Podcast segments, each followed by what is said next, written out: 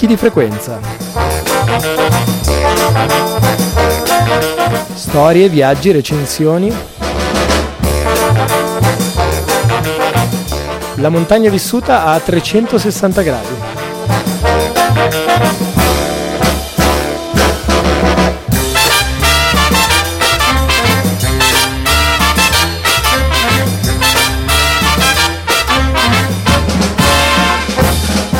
Puntata 75 di Picchi di Frequenza, che poi sarebbe la seconda della terza stagione, abbiamo le news, le segnalazioni, ma soprattutto due blocchi principali. Uno lo dedichiamo all'inaugurazione del rifugio di Aperoma ed alla sicurezza in montagna, il secondo invece alla prima parte della registrazione dell'incontro I ghiacciai della Lombardia, Riccardo Scotti, glaciologo di Bologna.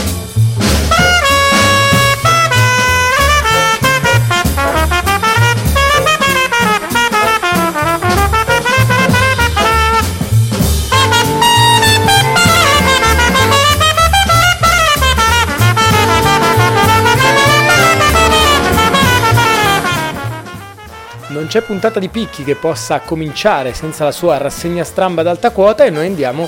proprio a partire da montagna.tv, il brano dello scorso 14 settembre, abbiamo recuperato qualcosina dalla tarda estate, ha come titolo L'impossibile, è stato davvero assassinato come scriveva Mesner? Mesner nelle pagine della Gazzetta ci ricorda un suo articolo del 1968, anno cruciale o da molti ritenuto tale per i movimenti libertari ed antagonisti. Lo cita a commento del primo 9C della storia, superato a Flatanger in Norvegia da Adamondra, il simpaticissimo e super forte climber cieco. È un testo che la dice lunga sulla preveggenza e l'attitudine culturale del giovane Mesner, che rifiuta l'idea e l'uso dello strumento, il chiodo d'espansione, che abbatte ogni creatività e abilità atletica fino all'assassinio dell'impossibile lui stesso sarà strumento eclatante di questa sua attitudine all'impossibile, salendo i 14.000, i 14.000 della Terra senza l'uso dell'ossigeno. Messner cita un altro grande dell'arrampicata dei nostri tempi, Alex Honnold e la sua incredibile salita in free solo su El Capitano. Ci permettiamo di aggiungere all'elenco l'impresa realizzata da Silvia Vidal in questi giorni di ritorno dall'Alaska, dopo essere rimasta in parete sola e isolata per 17 giorni su una salita durissima, in gran parte appunto artificiale. Segue l'articolo del 1968 datato ma sempre attuale pubblicato dalla rivista mensile del CAI. Il brano è a firma Agostino da Polenza, mentre ci spostiamo invece sulla piemontese Mount City per un pezzo dal titolo Un decalogo per la sicurezza in alta quota. Evidentemente eh, ritorniamo in famiglia Caina eh, perché eh, vengono così riproposte eh, quelle che sono le 10 regole, preparazione fisica e tecnica, alimentazione, abbigliamento, equipaggiamento e attrezzatura, documentazione, informazioni preventive e sul posto, pianificazione della salita, progressione in sicurezza, salute ed igiene e la decima soccorso alpino. Perché abbiamo citato questa cosa che non vi leggiamo ovviamente perché è parecchio lunga? Perché di soccorso alpino arriveremo in chiusura di puntata con una riflessione che racconta un po' quello che è il bilancio dell'estate appena passata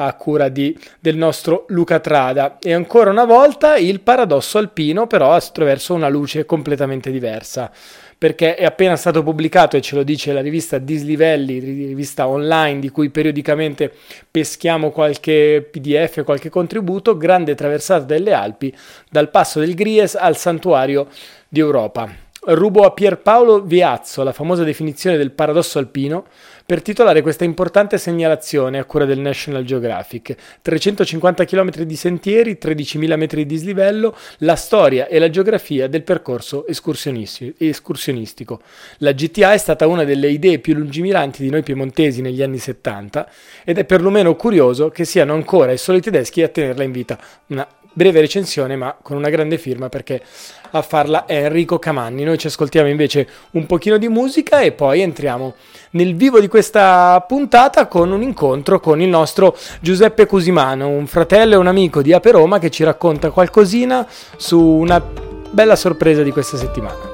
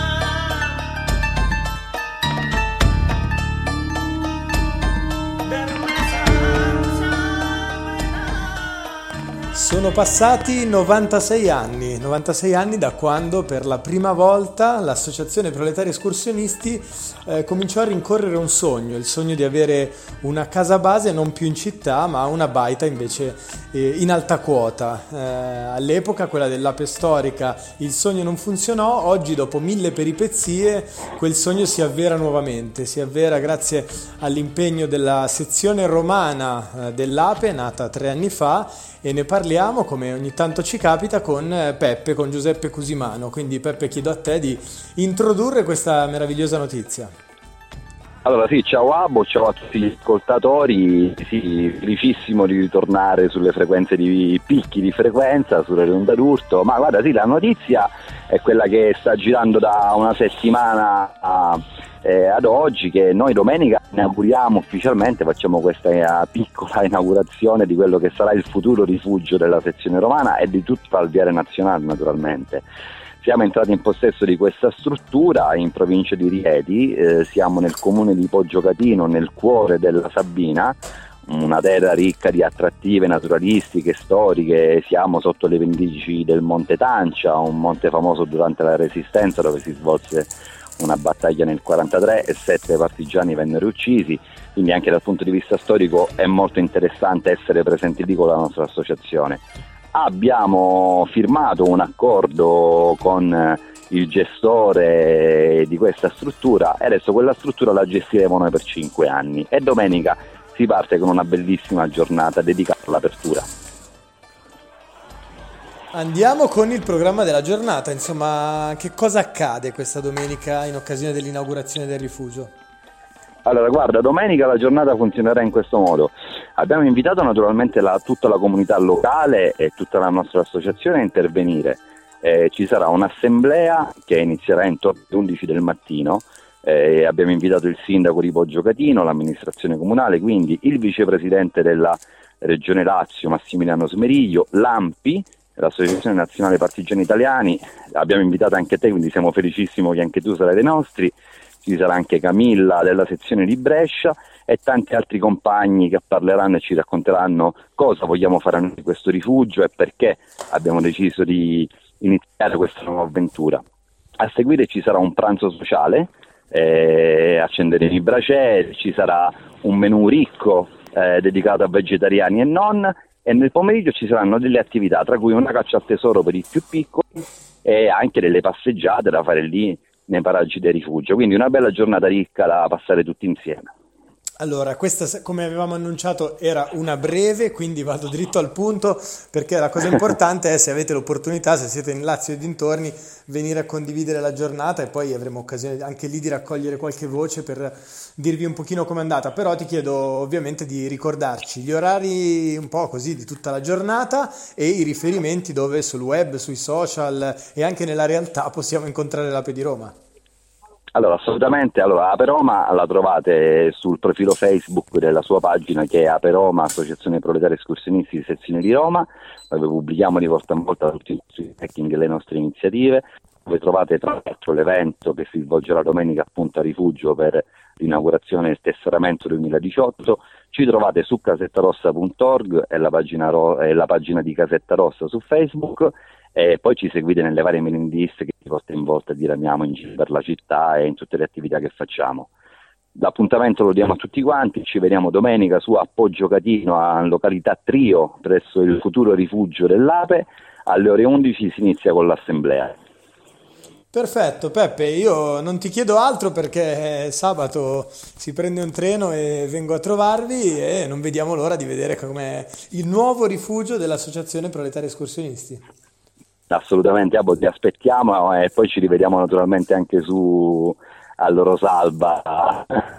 incontro nazionale. Assolutamente, anche su questo faremo un momento, ma intanto approfitto visto che finora l'abbiamo tenuta un po' in secondo piano, ma ne parleremo proprio la prossima settimana, il 21-22 ottobre. Ci sarà invece l'incontro nazionale di tutte le sezioni Apeine and Friends eh, proprio nel rifugio Rosalba, ospiti di Mauro Cariboni per una due giorni di assemblea, di festa, di escursionismo, insomma un momento che ci mancava da qualche tempo e che non vediamo tutti l'ora di, di condividere. Perfetto, Abbo, dai, allora noi ci vediamo questo weekend, un bacio a tutti gli ascoltatori.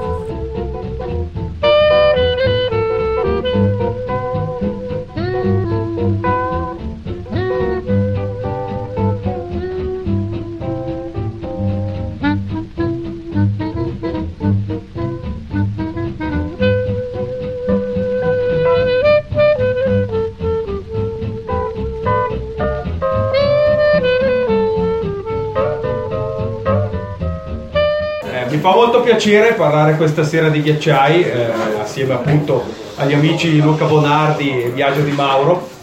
E cercheremo di tracciare un quadro abbastanza speriamo il più completo possibile del, di come stanno andando i ghiacciai prima in Lombardia e poi un discorso climatico un pochino più ampio fatto appunto dal, dal professor Luca Bonardi. Dopodiché eh, Biagio ci parlerà di un recente lavoro che appunto eh, ha sviluppato assieme ai suoi colleghi, eh, diciamo una curiosità che riguarda più quello che si può trovare nei ghiacciai, sulla superficie dei ghiacciai, che è qualcosa che ovviamente non arriva solo da fattori naturali, ma arriva eh, in tanti casi a causa dell'inquinamento ad opera dell'uomo.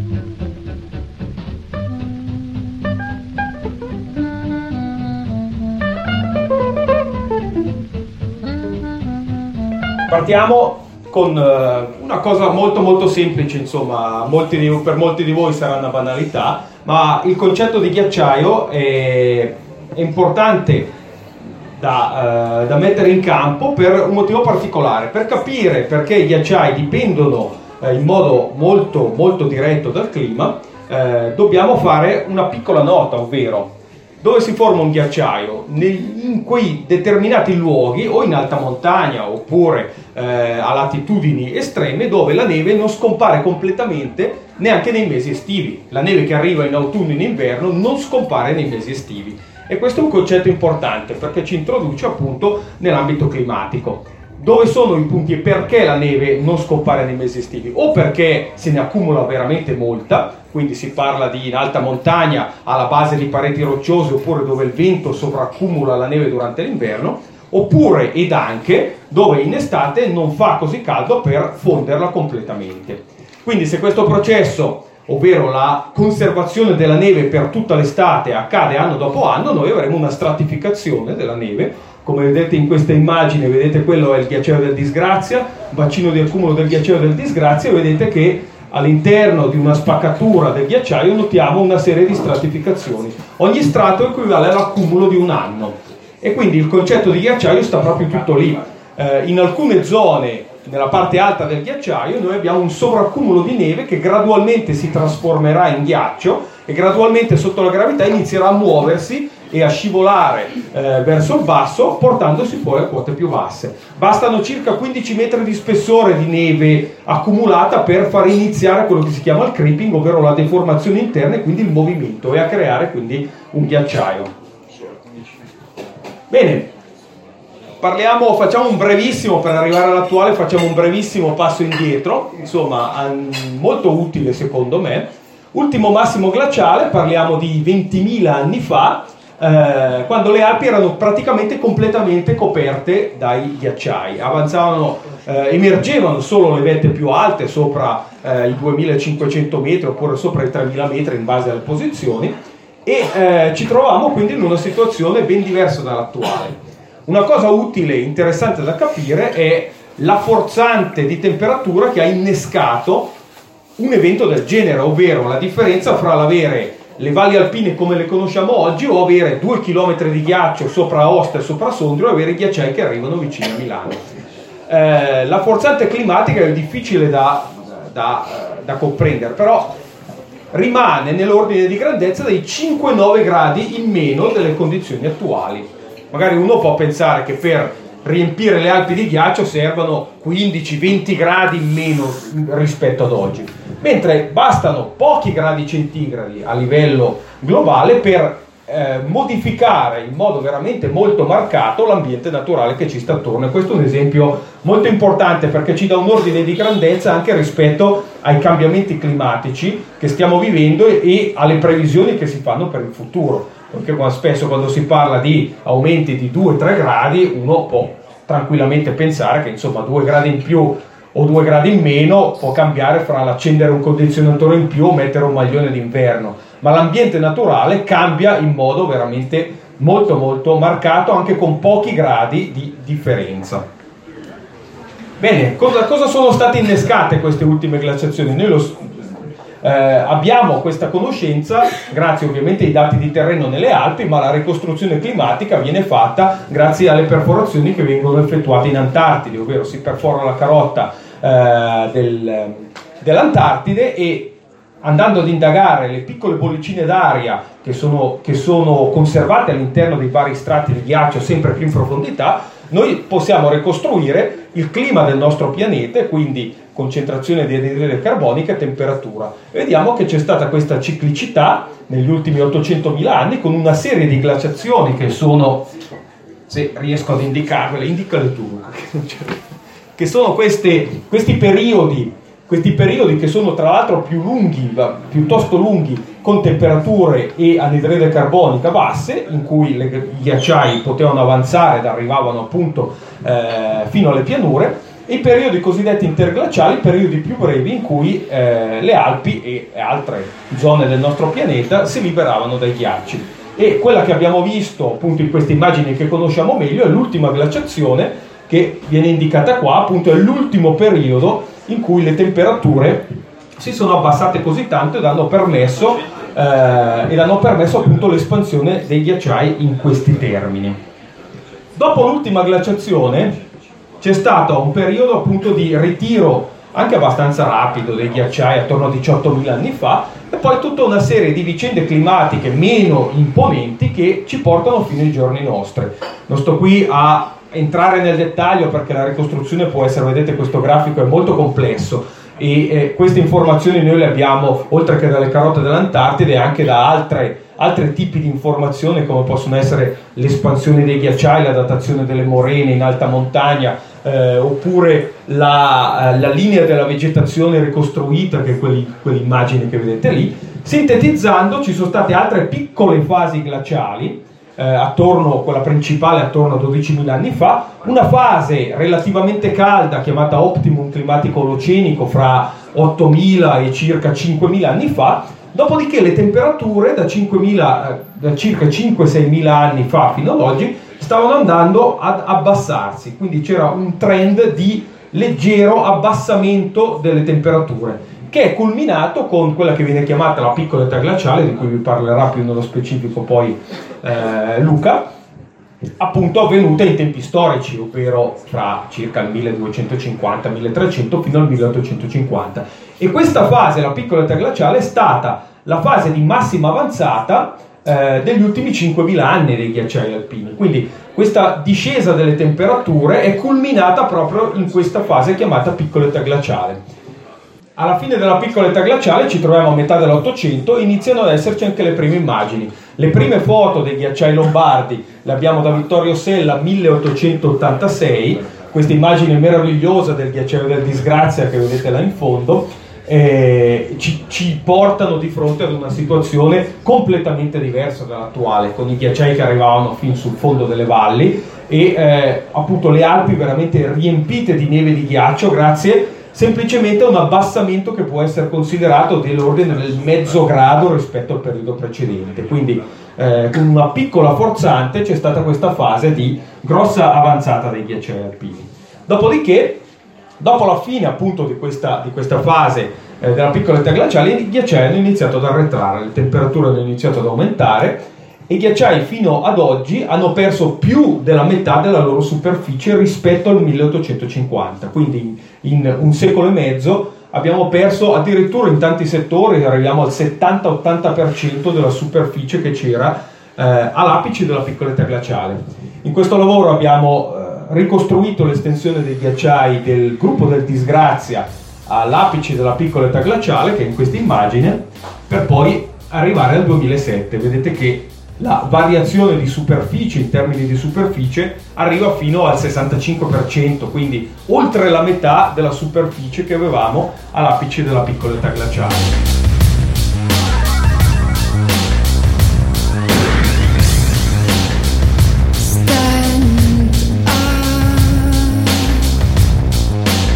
Più nel dettaglio, quello che vedete qua in primo piano è il ghiacciaio di Preda Rosso, gli altri sono i ghiacciai del Ventina in alto a destra e del Disgrazia in alto a sinistra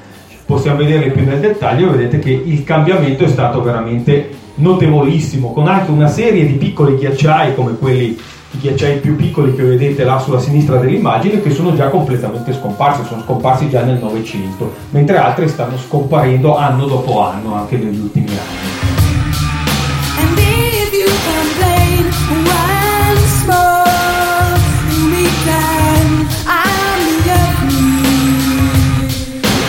Vediamo qualche immagine che sono eh, le rappresentazioni più evidenti di quello che sta succedendo in alta montagna. Questo è il ghiacciaio dei Forni nell'Ortres Cevedale, il secondo ghiacciaio più grande d'Italia. Lo vediamo appunto nel 1860-70 in questa immagine e la differenza è veramente marcatissima al giorno d'oggi. Le differenze più grandi che abbiamo, ovviamente oltre ad aver perso 2 km di ghiaccio e eh, almeno 200 metri di spessore di ghiaccio in questa posizione, ovviamente vediamo anche la vegetazione che tende a ricolonizzare la valle abbandonata dal ghiacciaio, oltre a, a 2A che ovviamente subito ha,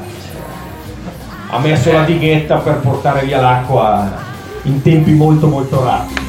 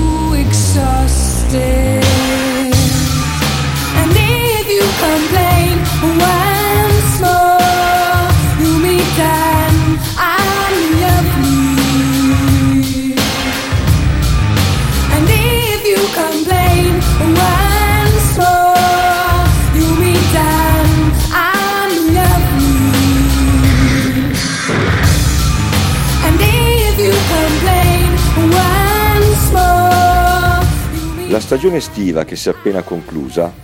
non verrà ricordata solamente per il caldo anomalo e quasi tropicale che ha caratterizzato per lunghi periodi eh, anche le quote più alte, eh, ma anche per eh, le polemiche che hanno raggiunto i media mainstream e che hanno riguardato eh, il soccorso alpino. Mm. Quest'estate è stata caratterizzata da decine e decine di uscite inutili, chiamate alle squadre di soccorso che ricordiamo spesso mettono a repentaglio la loro sicurezza e la loro vita durante gli interventi,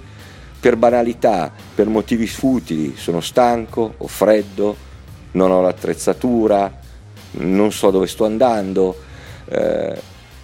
lungi da noi voler fare i bacchettoni, i moralisti, riteniamo che la montagna sia sinonimo di libertà e quindi non ci debbano essere barriere d'accesso per impedire a chiunque di poter goderne delle meraviglie. Crediamo che il fenomeno sia culturale. Nella, scorsa, nella scorsa stagione di picchi di frequenza abbiamo fatto un ciclo di interventi di pedagogia della montagna dove si cercava di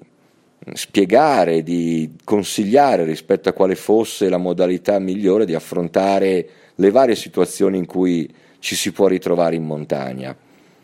Ma non crediamo neanche che per andare in montagna basta avere eh, i soldi sufficienti per comprarsi la, il meglio dell'attrezzatura, se poi alla base non c'è appunto un approccio culturale corretto.